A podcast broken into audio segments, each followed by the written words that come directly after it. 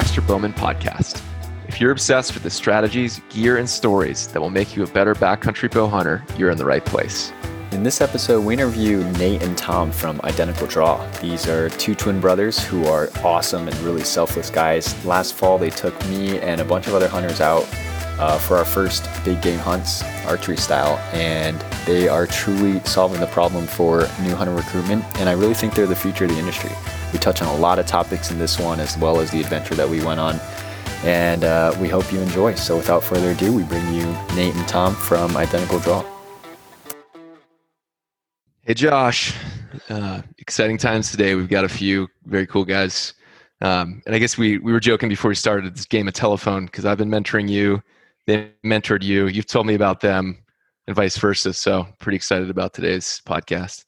Yeah, today we have two special guests, uh, Nate and Tom from Identical Draw.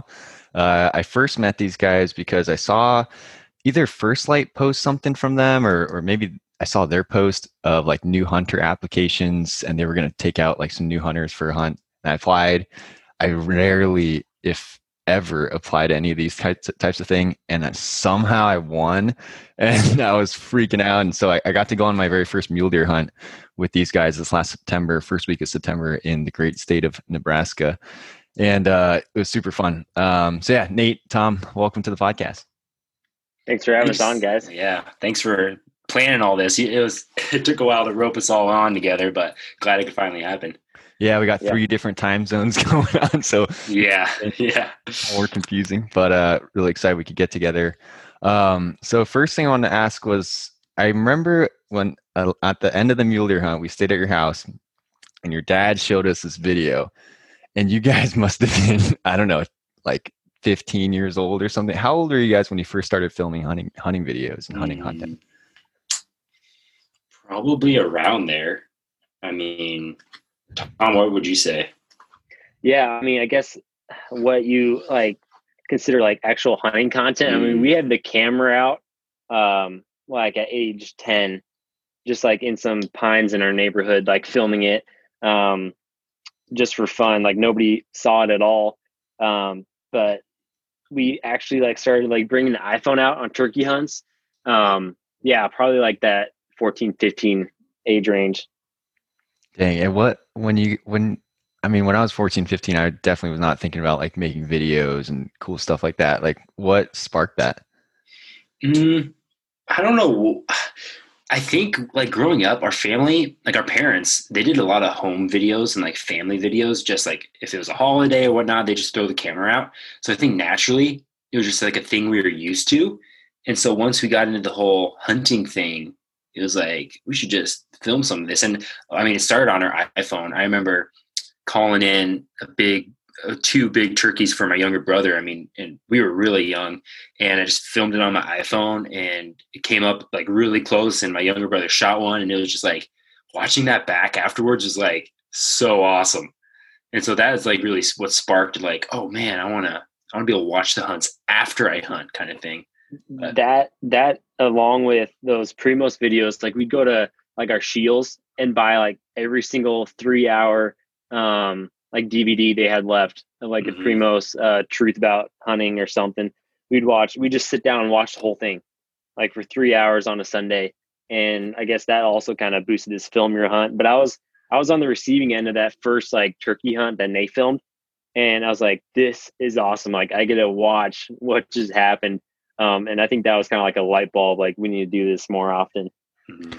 Yeah, and then somewhere along the way, Identical Draw was born. W- was that born through that project that you pitched at uh was it business school that was like super controversial and they're like what hunting yeah so i mean we had it we kind of developed it more during that time but this, the early stages were like a little bit before that um like we had basically what we'd call like a, a trash season beforehand just like filming a little bit. But that yeah that that semester in college and business was basically when it really sparked up. And yeah like like you said josh we we got um, lucky and won this business like business pitch contest like basically a shark tank. And they sent us to estonia for two weeks and south carolina for a week just to work with entrepreneurs and man, it was it was great, but it was tough. Nobody hunts over in Estonia. Like if you hunt, they basically think you're a trophy hunter. I mean, we had one lady that wouldn't even say the word hunting. Like it was so offensive. And I mean, but it like it helped us out because like right at the beginning of our business, we just had to get thick skin and be able to respond to things like that. But yeah, that's that's that's that spring semester is definitely when it got solidified. Yeah, even our uh, the uh, other American like South Carolina kids, um, uh, a couple other schools, um, even when they joined and like learned about identical draw, like even they like didn't know anything about hunting. It was kind of weird. We kind of like got a weird group that like I remember trying like mm-hmm. explaining pheasant hunting to one of the uh, ladies, and she just like never heard of pheasant hunting, which blew my mind.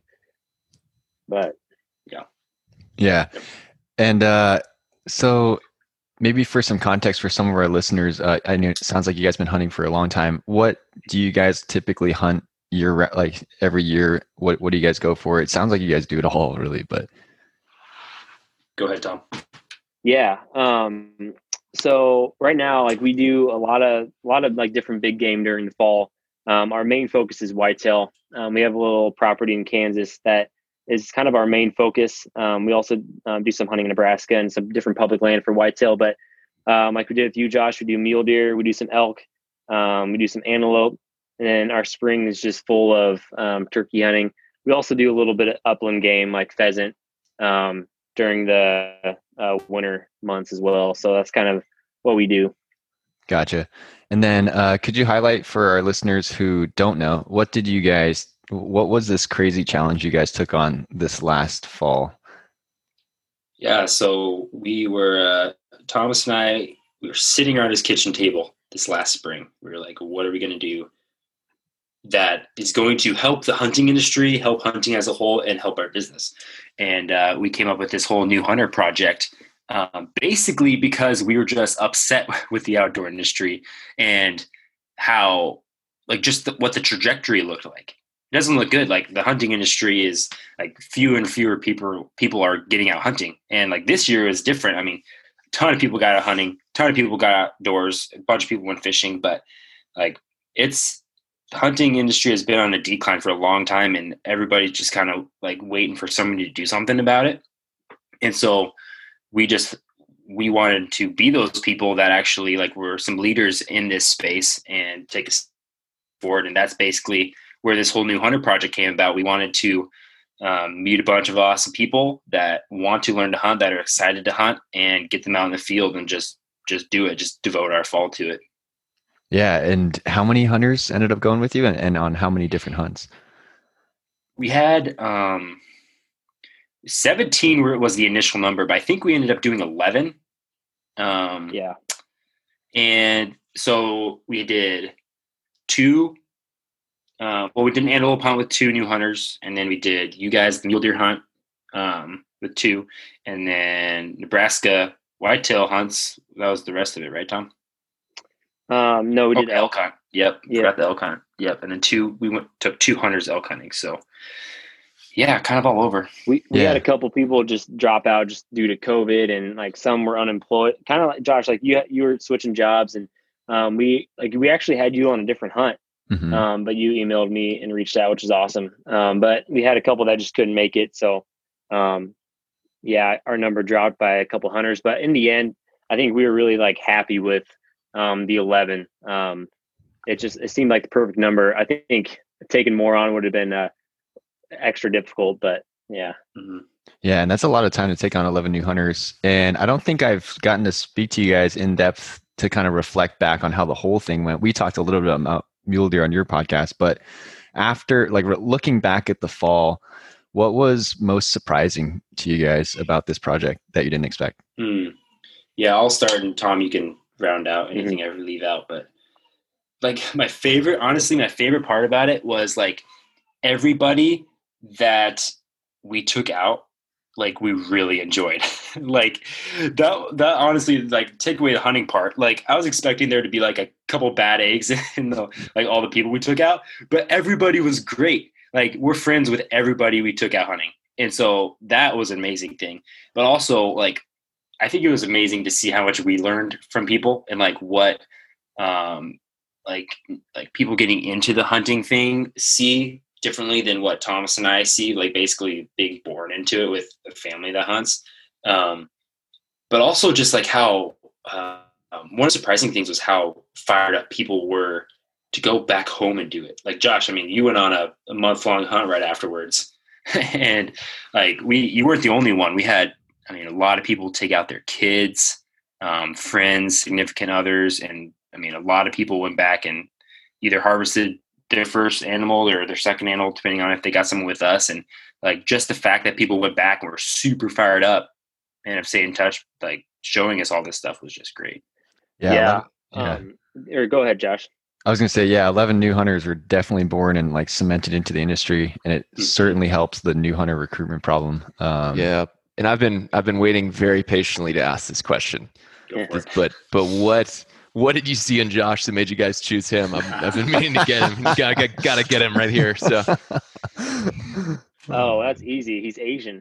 Oh, there we go. there no, no, actually, actually, I'll say. I was gonna say um, that. Oh. I did a lot of um, a lot of like the initial like um, scoping out all the entries because they were all coming to my email, and Josh's like popped up um, and I just like loved it. He was very uh, comfortable like videoing himself on the camera, and like I could tell like he was easy to talk to, and that was like one of the credentials that maybe me and Nate didn't like share. Um, but we were like we wanted to find like people that we knew like if we weren't hunting, we'd still like have a fun time just hanging out.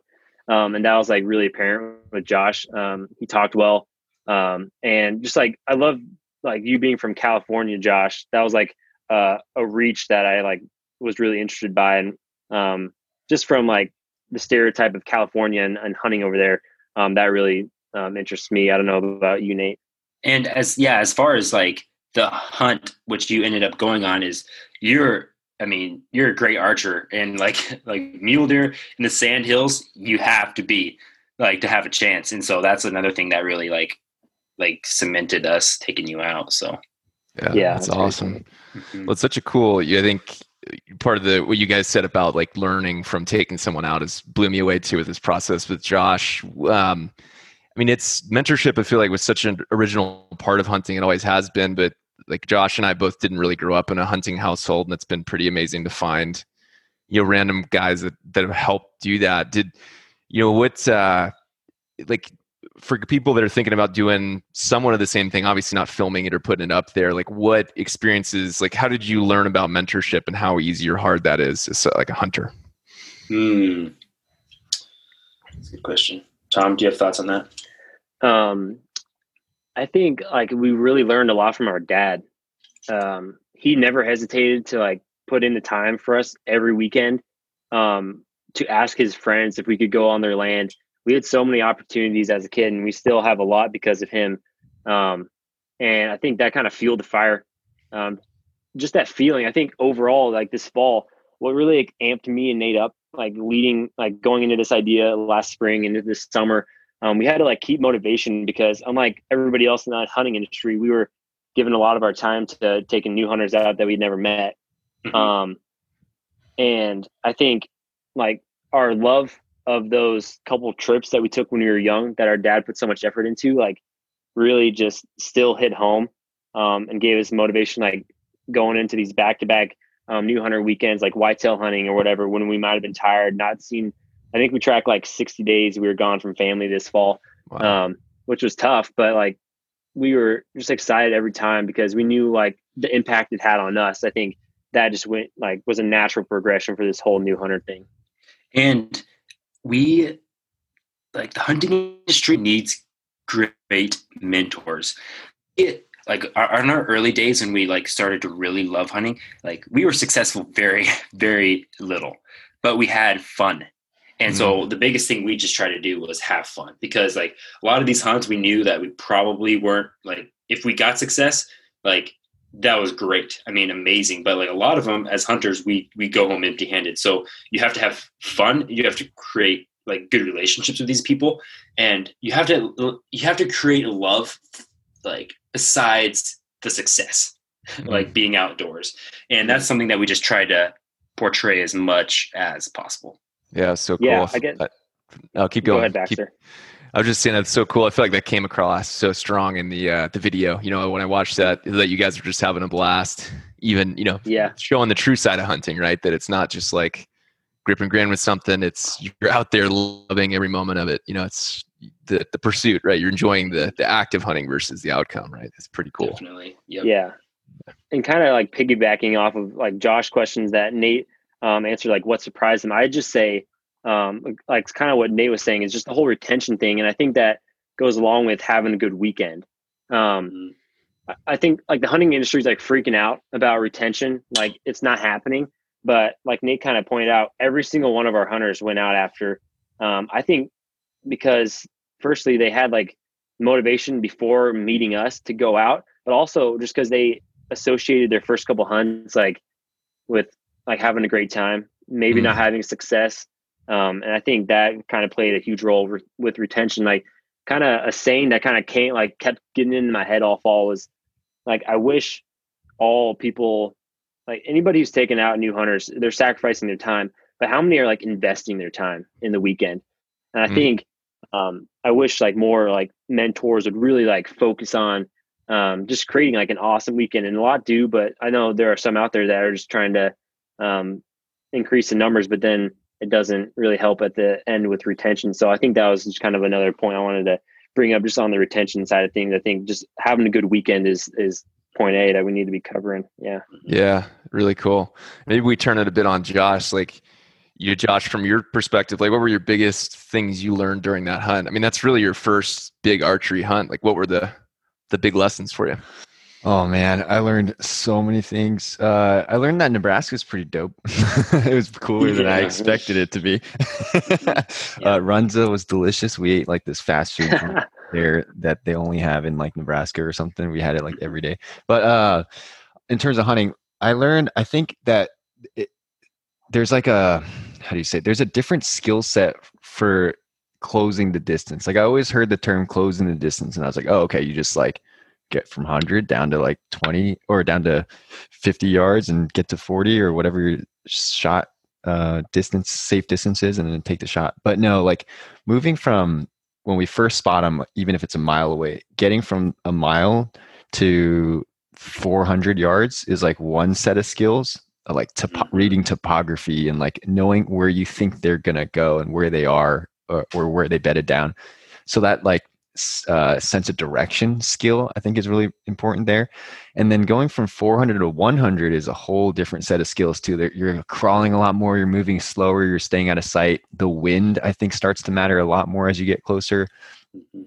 And then closing the distance from 100 down to your shooting range of you know 40 or 50 or 60 whatever that might be then sound starts to matter a lot more along with the wind and the sight already and then Mhm. once you get to the distance of 40 or so just drawing the bow back when you're that close is a whole nother set of skills that i haven't even gotten to do yet uh, Mhm. because i messed up at that point and i was a little too far and i was kind of scared but um, but um yeah so I, I think for me it was like I, I hunted with tom and every day we would go out we would we would scout for them and then we'd try to close the distance we got we got to uh, i think it was 55 yards at one point to one 100 yards to another one and then we did a second stock on one of those to get to like 60 and each time just getting to watch tom and like stay close to him uh, and experience it firsthand was where i got to learn like those different sets of skills um, yeah long answer but Uh, yeah so much, a lot, a lot there. What are uh, you know, Tom and Nate? What are some of your favorite memories from the the week he was out there? Mm, um, I so I hunted with Dylan, who was the other hunter, um, and I mean Dylan, he he missed two like big sandhill bucks, and um, it was incredible to watch a new hunter who had never seen a buck like even close to that caliber like go through the emotions of having it kind of slip through his fingers. Like the first one, um, we got to like I think 55 or so, 55 to 58. Um, but the mistake there was like he got he saw us. He saw us either either the camera or he saw Dylan's bow. Um, and as soon as that was up, I mean, he dodged the arrow. He totally dodged the arrow. I think Dylan honestly made a pretty decent shot, but he dodged the arrow so hard and uh, missed. And then the second one was a big muley, and like Josh, kind of what you were just talking about with how getting like getting close. We, I mean, we stalked this thing probably probably two miles. I mean, you guys were on the hill when we spotted him. Do you think that that Mhm. deer is probably two miles away? Oh yeah, it was Yeah, far. yeah, mile and a half plus. Yeah. I mean, you're like even in the spotter, like it's a speck, and uh, yeah, but we were like, that's a big buck. So we, I mean, like that first mile, we basically just haul butt and just like use those hills to our advantage, get close, and then like 800 yards, 600 yards. There's a spot at like 400 yards when we were like, we knew we were getting in his vicinity, but we were like not entirely sure. I remember him. I remember just telling him like every every little hill, every little new face that opens up, glass it. Like we need to go slow. You just have to be methodical. If you want to kill a muley in that kind of ground, like the biggest mistake I see is just going too fast and and like thinking you know where they're at because usually they're not where you think they are. Just the land looks totally different. And uh long story short, we got the first time I saw that deer, like we were at 40 yards of them. And I think my range was like 39. And uh I was like, it's over. Like, we just got this new hunter. He's going to shoot this giant velvet muley, probably 150, 160 inch deer minimum. Um, total velvet, just a beautiful buck on this public land. And um, Dylan just got total buck fever. He's like, after the shot, he's like, I like, I black out. Like, when I draw, like, I just black out. and that, like, that right there, like it sucks so bad to have something slip through your fingers like that. That's the closest I've ever been to a, like a muley buck on a stock like that. Um, and to have it slip through the fingers, it hurts so bad, but like it does so many good things for you as a hunter because like, and Josh, you probably feel the some way for like this next hunting season. Like there's so many more like different things you think about going at it this next time. And there's so much more motivation to go and like do things better and i think that like was really interesting to watch like it sucked for him but it was really interesting like for me to watch his struggle and how he was like dealing with it as a newbie Yeah, especially because the first miss, we looked at the footage and the arrow looked like it was going in, you know, right in the right path. And then Mhm. that buck just totally ducked it. So Dylan didn't seem super frustrated. He was like, okay, like it was a Mhm. good shot. Like, Mhm. but then man, that second one. Yeah. i mean the It- it buck the buck was like quartering away which is basically money for this shot um like 40 yard i think 39 40 yards which is basically as close as you can get as one of these smart muleys i mean he was a huge deer he was looking away so he drew and that deer had no idea we were there and like i remember just filming that moment and being like he's drawn back. That deer has no idea we were there. It is in the bag. And like dylan he's a good shot. Like he was like at camp he was hitting that target 50 60 40 no problem. But that's hunting. Like you're shooting a wild animal and sometimes you just zone out. Um, but yeah it was it was an amazing scenario nonetheless yeah, it was just it was it was crazy. Like the three of us got to kind of ride that emotional journey with him back at camp. And then Mhm. we had one more day to make it happen and you could just you could just see it in his eyes how bad he wanted it and i remember i think i don't, I don't remember who said it but one of you said the best thing for hunter recruitment is missing a, f- your- a buck your first time So Yeah. true. So true, man. Yeah. I missed. I missed my first buck with a gun, and I distinctly remember like you're super upset that first day. You go home from the weekend or whatever it is, and I remember like Monday or Tuesday that week, I was like, I'm buying a gun. I'm signing it in myself. I'm like reloading my ammo. You know, you're just like, I gotta go get that thing. Like it just gets you so fired up. Mhm. yep I could josh I, relate. think yeah tom go ahead I could relate to Dylan because my like I was kind of in his shoes like four years earlier. I was doing like chasing my first big muley buck, and I had it slip through my fingers too. Um, he like he was just so like heartbroken.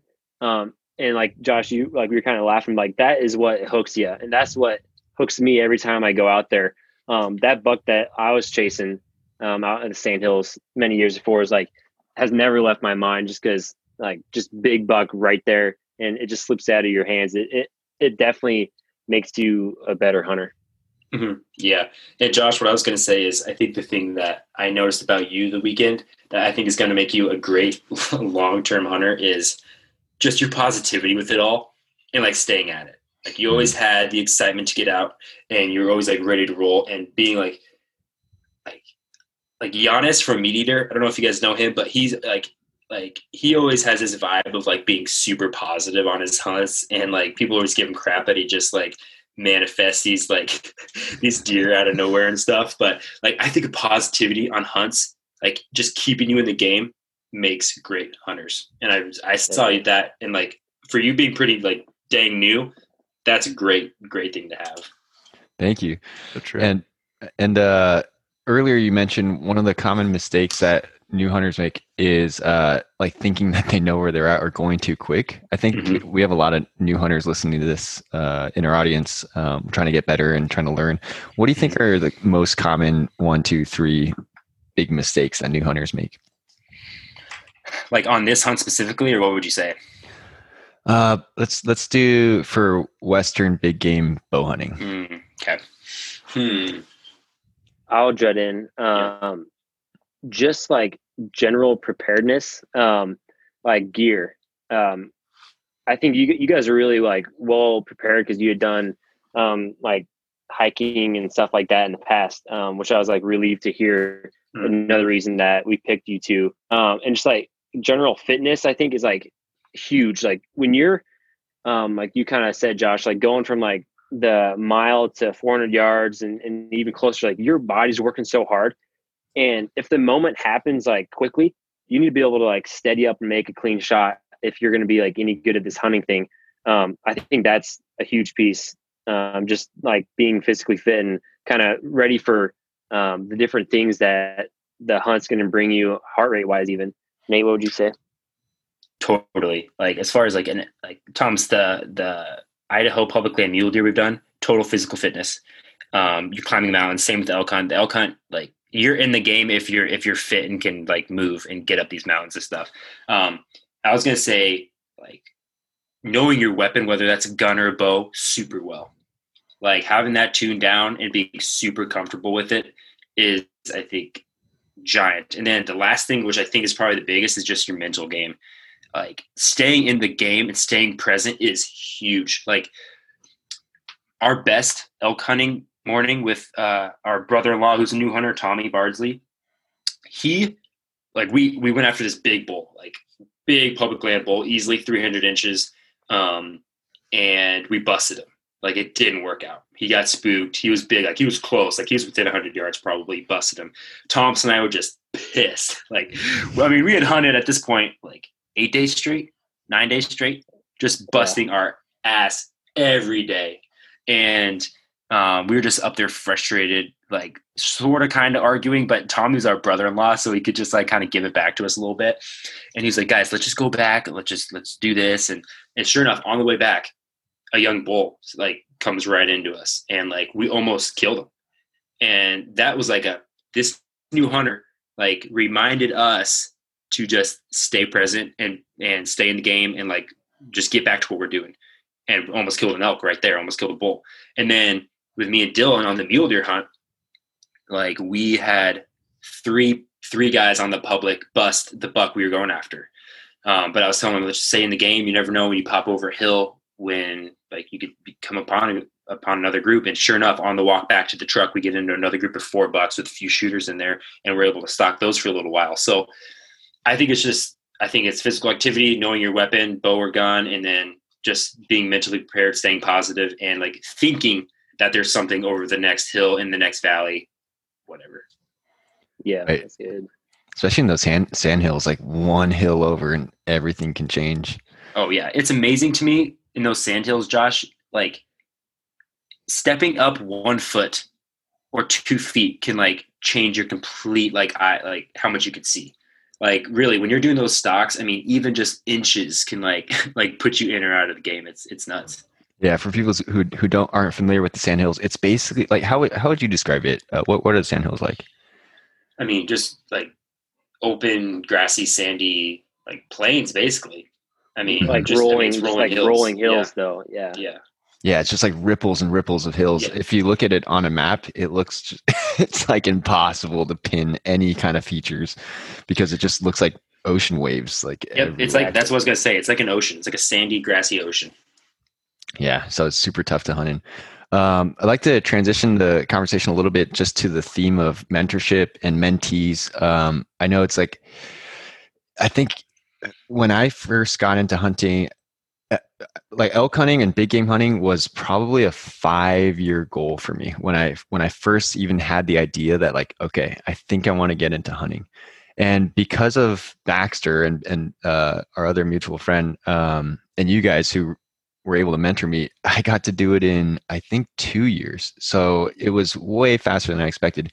But I I feel like for me, mentorship was luck. I mean, one finding Nate and Tom, I think that's pure luck, right? Just applying to something and, and getting it. And Baxter, I mean, that was luck too. I I was moving departments to a new uh, to marketing and we found out I was going to get a new boss and then I find out my new boss is a bow hunter. Like what the hell? That's just crazy lucky. Uh, Mhm. what tips would you guys give uh, for like helping people find mentors or on mentorship in general or like being a good mentee?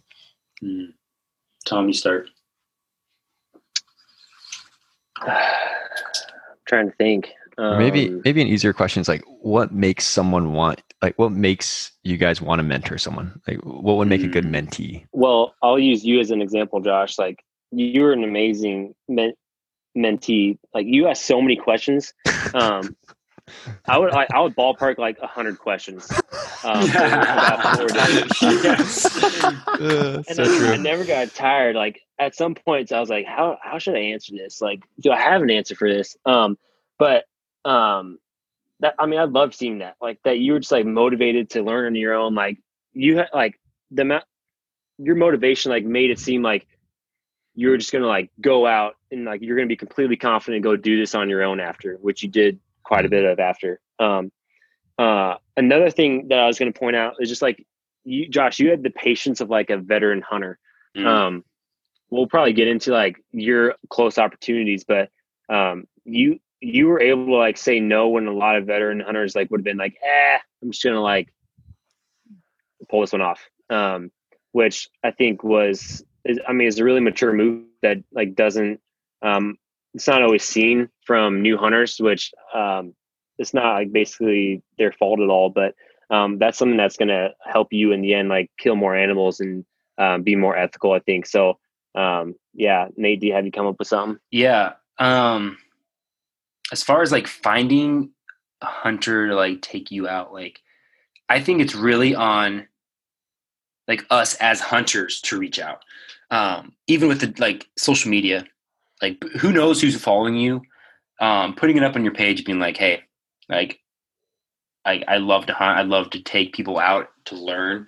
Um, if you're interested at all, like just like message me, like things like that. The simple ask, um, because as somebody trying to get into hunting, like that's the that's one of the biggest things we we found out like this year with all these new hunter emails. Like finding people is so difficult. Like I'm scared to ask. Like and, it's intimidating. Like let me like, hey, stranger, let me go out into the woods with you like someday to like like learn how to hunt like no that's that's that's a hard ask like and a lot of people have their hunting spots you know and so i would say it's like really on the hunter's side to be doing the reaching out. But like tom said like if you want to get into hunting like stay curious follow those hunting like networks and like those social medias and stuff because i think those like i think that's a really good way to learn but also find people through that system. Um let me think. What else? I think what you, you said about posting on social media, inviting new hunters, uh, is a is is great. I, I would guess a lot of people would be intimidated and probably not as brave and selfless as you guys are. I feel like you guys are uh, um, the exception, not the norm. But maybe a suggestion for hunters out there, and, and maybe this is me putting it out there just to hold myself accountable, is even something like posting on an Instagram or Instagram story, whatever social media you use, like, hey, hunting season's coming up. I love hunting. For anyone who's interested in hunting and is having a hard time getting into it, feel free to hit me up for questions. And at Yep. least, you, you, I mean, we're not asking everybody to like do what Nate and Tom did and bring new hunters with you and sacrifice an entire season. But at least you open up the, that door of communication and like helping yeah. to answer questions. And actually, mean, that's how like, it yeah. started with Baxter. Is you know Mhm. side conversations at work and Yeah, yeah. Mhm. yeah, and I mean for me too. I think I think one of the cool things about you, Josh, is that you go out and you just do something. I know it sounds pretty funny, but it's like just go. I think one of my favorite things about hunting, you guys hit on it earlier um, in different words, is just that there you can't learn from a book, right? Like you can't, no matter how much you study or think or read or do, like going out, there's just so many intangible skills that you're just never going to be able to pick up, and you can literally spend a lifetime and still not master certain skills, right? It's kind of, it's kind of fun to do that. So I think that when you when you just go out and you uh, start doing stuff, whether it's going to shoot archery at the range, um, whether it's just showing up at a hunting store, whether it's you know posting on a forum, whether it's you know social media stuff, whether it's applying for one of these deals, like I think you just start to get that exposure to folks. And I mean, I remember one of my mentees was a guy that I just met at the deer camp when we were hunting, and he'd mentioned, "Oh, if you ever get into bow hunting, let me know." And it's just that one sentence kind of changed my trajectory because it made me think about it you know and then i went and looked it's like oh that's that's what i want to do Yeah. um so i think that's a you know that's a really good a good thing you've done josh and i think you you know you've ended up it's no surprise to me you guys will laugh but when he was in uh elk camp this year he ended up hunting with four or five guys that have been hunting there 20 years like, yeah. like they won't even give me the time of day like they won't even talk to me you know they're just that kind of guy but of course Yeah. they like take josh to their secret spots so yeah. um, I think it's I think that like attitude of just go out and talk to somebody too is you just start doing stuff is Mhm. for mentees that's dynamite. Mhm. And being Asian helps. yeah. It's like whoa, think- whoa, what's that? yeah. I think um as far as like a mentor, like I really think about like my hunter ed instructor. He was terrifying. Like if I was a new hunter and I went to my hunter ed course, like he would have made me not want to hunt. Really, like he he was terrifying. Like he screamed at people with gun control and gun safety and stuff. yeah. And I remember being like, how how did it like? Thank God that I had like family and I loved hunting before I like I went there because I joined hunts on my with my dad and stuff. But like I was like, wow. And I still think about that today. How many like crappy hunter ed instructors are out there? Like, like really? I mean, because if I would have like been new and gone to that, I would have been terrified. And then also, Yeah. what I thought about this whole fall was, what did I love about my first hunts? I need to take those things and I need to give them to these new hunters instead of just like taking them on a hunt and being all strict. Like, man, I think about it, like whenever I like whenever I take um like my my wife out, the hunt needs to be so basic. I can't tell her to be quiet. Like I can't like like it can't be freezing cold. Like I need to make it somewhat enjoyable. And like that's what I was think, honestly thinking about like some of these things when I was taking these new hunters out because it just needs to be an enjoyable experience whether you get into the animals or not. And that's that's kind of what my um thought process was through throughout this fall. And I also think like as like like a mentee wanting to learn, um, like when Thomas and I go to a new hunting spot, like I'm calling up like the uh, fishing game or whatever in that state and like getting info, you know. And as like a new hunter, like like do that, call them, like learn those things, learn about the area, like just just like dive into as much knowledge as possible and just curious.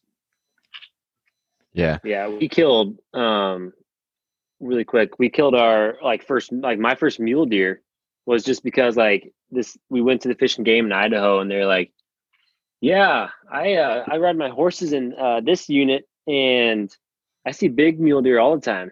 And I mean they like perfect. And we killed a buck like two days later. So yeah, definitely reach out to those organizations.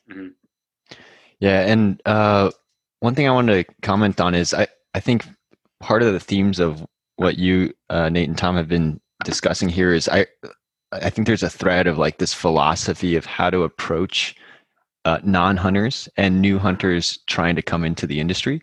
I think from just one look at your Instagram page and you can see that you guys are a different kind of hunting media company. Like where does that what is that philosophy? What's going on behind the scenes of like the content you're putting out there that's so approachable for the next generation? Yeah, I mean, Josh, I think we talked about it. Like, and not to get like into companies and stuff, but like if you look at certain hunting camo pages, you'll see major differences.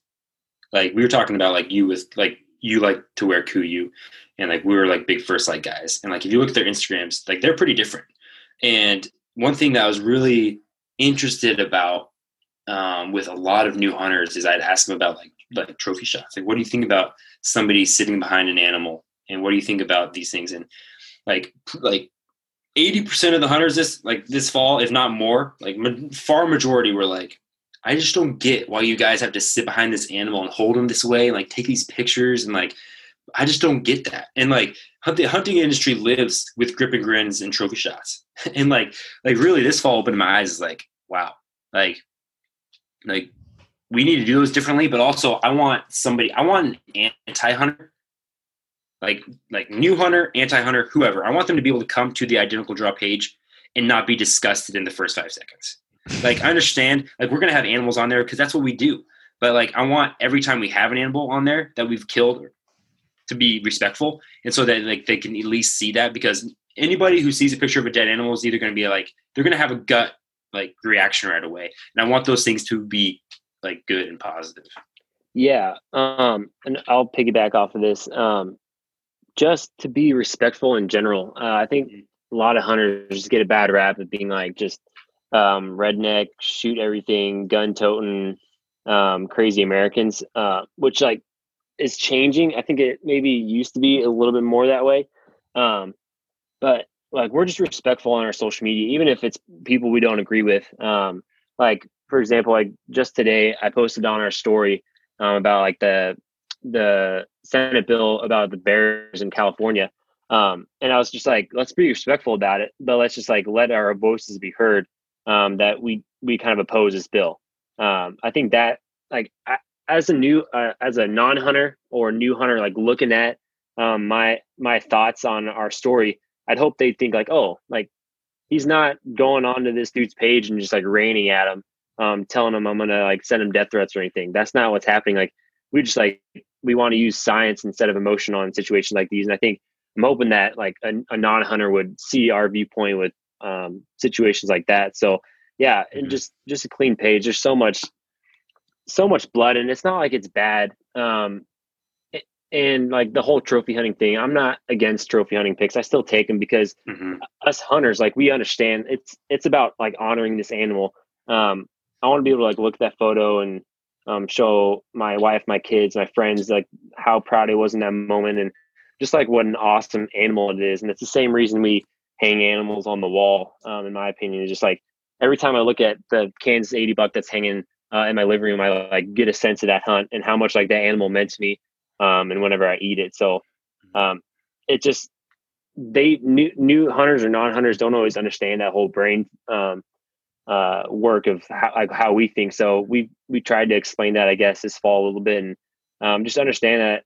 I um, talking to like everybody else on social media, just um, not everybody's understanding it the way that we are as hunters. So yeah, yeah, yeah, totally. I I think there's like three groups of people, right? There's hunters, there's non-hunters, and then there's anti-hunters and the biggest group is probably the non-hunters but the the way that hunting media portrays hunting has a huge effect on whether those non-hunters will one day become anti-hunters whether they'll mm-hmm. become hunters or maybe they'll just stay non-hunters and that's okay too mm-hmm. but uh, we don't want more anti-hunters that's for sure yeah and i don't want to force anybody to hunt if it's not your thing it's not your thing i think like that's one thing the industry just tries to like I think sometimes they shove down like people's throats of like this is what you need to do, but it's not like you don't. If you don't want to kill your own like your own food, then don't do it. Like that's fine.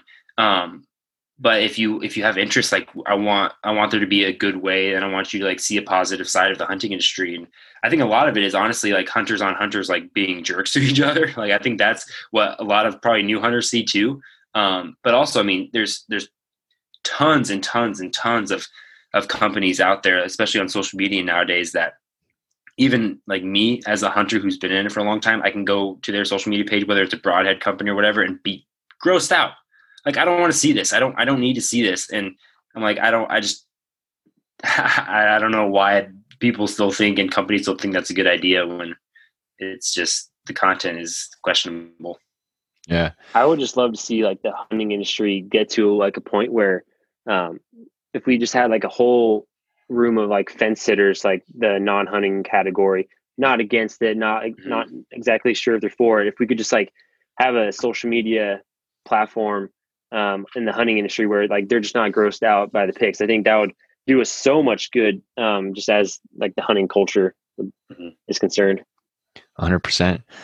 Yeah. And so after this fall, you guys took out 11 new hunters, myself included, had great experiences. Uh, what's next for Ident- Identical Draw?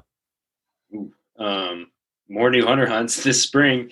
Um, we're taking out uh, two new hunters on one hunt, and then we're actually taking out some youth hunters as well. Still figuring out the details with the youth hunters, but we're taking out um, a guy from Wisconsin and a lady from California. So they're going to try to kill their first spring turkeys. We're going to be either we're trying to figure out the states. We're for sure going to do some Nebraska hunts. We're and then we're split. We're thinking we're going to go to the Black Hills in South Dakota and kill gobblers out there too. So, but that's that's basically what we're going to do this spring, and then in the fall more of this. But we're gonna, yeah, we're going to try to try to figure out some awesome hunts with people. So Yeah. And I know yeah, we're the. still doing.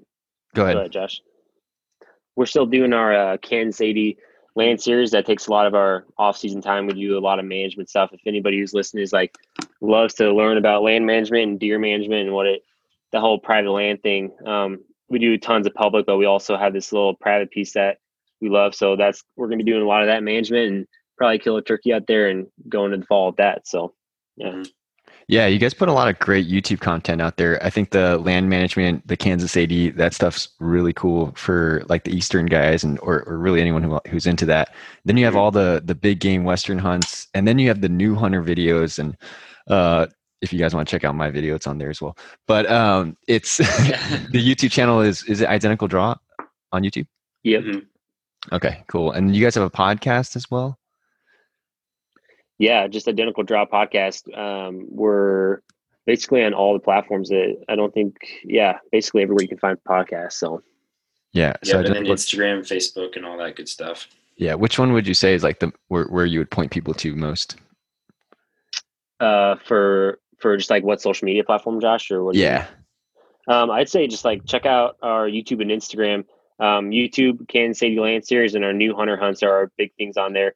Um, our Kansas 80 like biggest hunt this uh, fall, we took out Spencer Neuharth from MeatEater.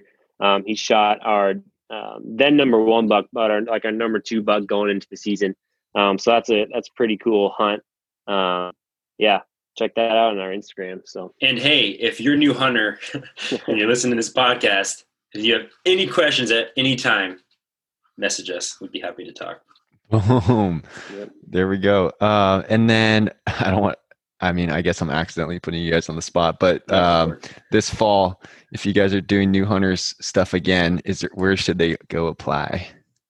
um, Are you guys doing first of all? yeah, you- well, yeah, we are. We are doing. We're gonna we're gonna do hunts this fall. Um, we will have we will have a tab on our website um, for everybody to go apply to. Right now, we had one up for these spring turkey hunts, but it'll, we'll probably close it for the next like few months, and we're, we'll be announcing probably plans with this next fall. I would think like May time. Mhm. Um, and we'll do a big Yeah. promotion, and we work with amazing companies. I mean, we work with First Lite, Vortex, and Onyx. Those, those are the three companies that really push um, this new hunter project like more than anything. So if you follow those social medias as well, you'll you'll see us on there announcing this whole project. And uh, yeah, we're gonna do another great year of it. So cool. Sounds Yeah. good. When the applications open up, maybe we'll have you on here for a round two, and we'll, we'll get the word out there, and hopefully get more applicants as well. Um, definitely. Um, hey, Josh, um, Josh and Baxter, what do you guys have? You guys gonna be out uh, this spring at all, or what's what are you guys' plans? Yeah, well, Josh, maybe you go first. This spring, uh, I'm going to Indiana, going turkey hunting with uh, actually two guys I met in elk camp uh, this last year who invited me out. Um, yeah, two like they were like ex fishing game guys, really cool guys, and uh, so I'm going turkey hunting with them this spring, and then elk in the fall. But besides that, I don't know. Maybe I'll maybe I'll try to go back to Sand Hills for mule deer. I don't know. We'll see. yeah, I know, dude. I know Dylan's like already got his flights booked. he does. No, no, that's a joke. But Oh, like, I wouldn't I'm- be I'm surprised. pretty, I'm pretty positive that dude's gonna go try to find a Oh, San yeah. Muley. Oh yeah, he's hooked. Retribution. That's Yeah. amazing. yeah, I'll be doing. I'll probably be doing a little turkey here uh, in Idaho now that I'm here. Um, I mean, I did it in California too, but uh, you know, it's super. It's great to be close to stuff now. It's amazing feeling. Mhm. Um, so I'll definitely be doing that. We actually have a floating Hawaii trip. We we've hunted axis out there before, Oh, which is man. just so cool. Um, we actually are going to put a podcast up on that stuff, but so hopefully, hopefully the COVID thing kind of resolves. We've got a you know new baby, so we don't want to push Mhm. the limits or anything.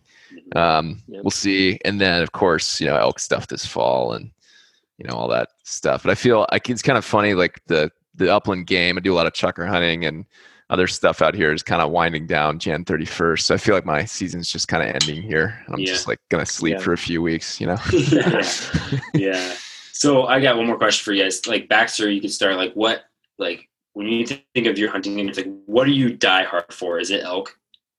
Oh yeah, yeah. I would say, I mean, when it comes to, to hunting, it would be upland birds, like chukar Okay. hunting in particular, Yeah. because I feel like that's the big game hunting of bird hunting. It's super Right. fun. Yeah, it's like Yeah. giant mountains and cliffs and Right. um, and elk hunting. Right, those are the two, and fly Mhm. fishing are kind of the. And I would say, you know, it's maybe not controversial, but I'd say there's more similarities between fly fishing and bow hunting than anything else I know. Oh, like it's just total sure. pursuit, you know. And I love so anything like that. I'm a huge fan, and hmm I'm crazy about it. I mean, for elk too, it's it just tastes so good that uh, that's a winner. So yeah, Mhm. absolutely love it. How about you, Josh? Oh well, I haven't hunted. Oh yeah, I guess I've done waterfowl now, turkey. I haven't gotten a turkey. Oh, let me see. Ah, it's hard to pick between the elk and the mule deer because the the mule deer. What's really fun about it is is you. you- There's a lot of you- you're like constantly pursuing something like you, you spot them a lot and then you're always like you're in the game a lot where elk it's just like this roller coaster of like some days are nothing and other days are really good ah if i had to pick one i'd probably say elk because of the taste of the meat too Mm. and how much meat you Definitely. get That's as our- well Yeah. Yeah. You can't beat that.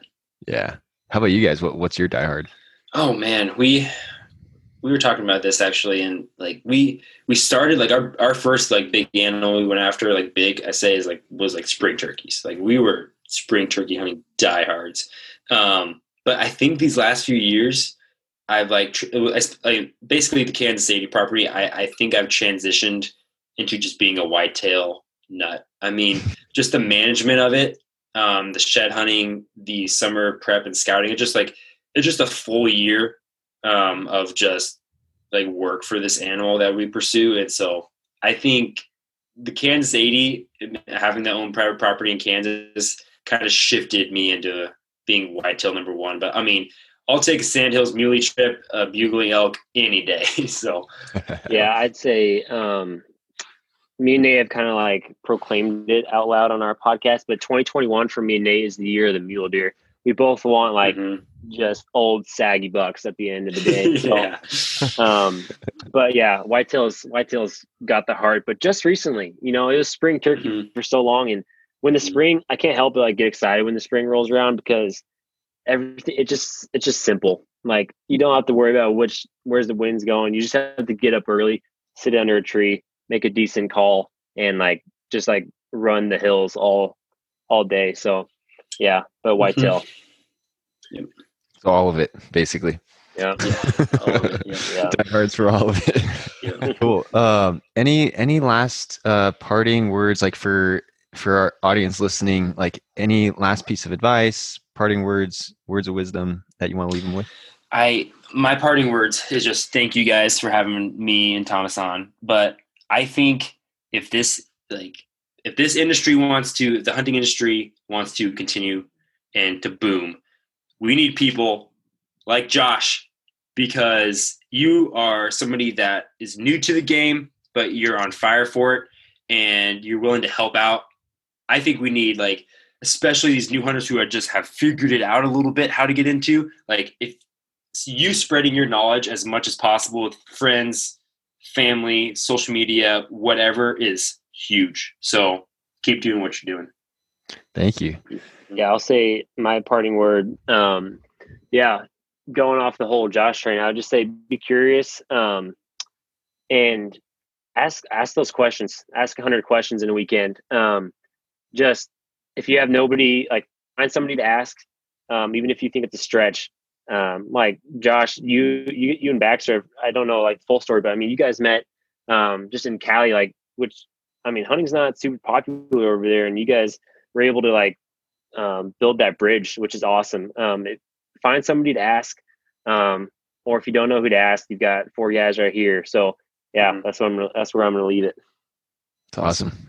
Yeah, that is a great point, Dan. I will say though, we need people like you, Nate, like you, Tom, and like you, Baxter. I mean, for to for you guys to spend this much time investing in people like me, eh, it's it means the world. You guys have all changed my life like forever. Seriously, I'm like forever indebted to you guys. It, it it sped up the process so much more. Who knows? Like if I hadn't met you guys and didn't get to go do these things, maybe I would have given up. You know, five years is a, a long time to set a goal, and who knows? I could have never gotten into it. So I want to say, and I've said many times, but I want to say publicly again, like thank you, thank you, thank you so much for bringing me out this last fall. It, it changed my life.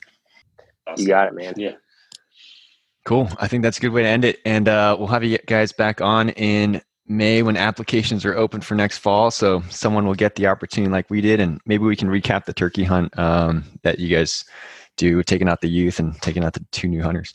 That'd be awesome. Yeah, that sounds awesome. Definitely. Cool. Thanks, guys. Thank yeah, you. thank you.